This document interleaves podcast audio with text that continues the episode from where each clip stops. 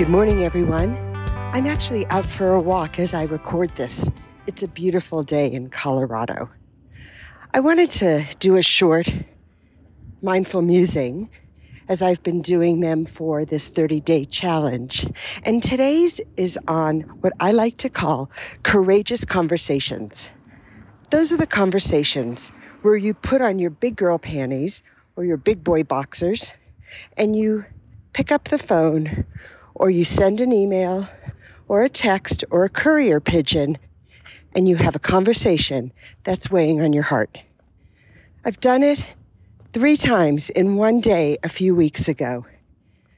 And I have to say, my energy has been different ever since. I won't go into the details of the conversations, but I will say that with gratitude and understanding of folks around me and of resources that I've had the good fortune to find, I was able to step up and clear the air. For one of them, there wasn't even any air to clear. And that's what happens for many of us.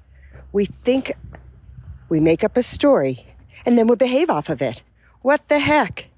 I guess we're human and that's how it goes, but wait, that does not serve us well. So we have to check our assumptions out. One of the resources I've used is Harriet Lerner. Harriet wrote the book, The Dance of Anger, many, many years ago.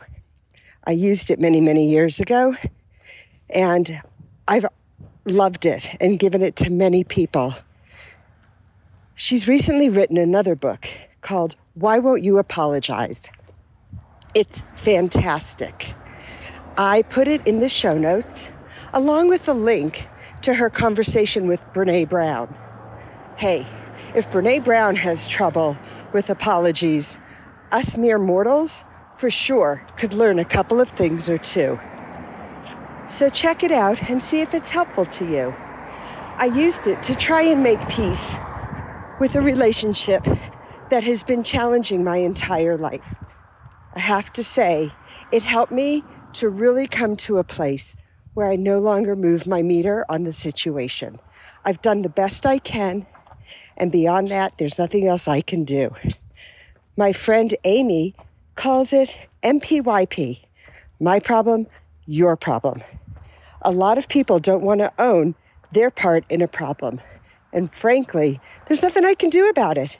I try, I try and own mine. And beyond that, so it goes. It took me a long time to get to that place, and I'm so grateful that I'm here. So the next time you make up a story in your head and you start to act on it, try and see if perhaps it's true or not true. Put on your big underclothes and take care of it. I promise your heart will be the lighter for it, your energy will shift, and the way you move through the world will look completely different. You will let people be who they are and do what they do without taking it personally and knowing you've done the best you can do. All right, everyone, have a great day and may you clean up whatever it is that's weighing on you.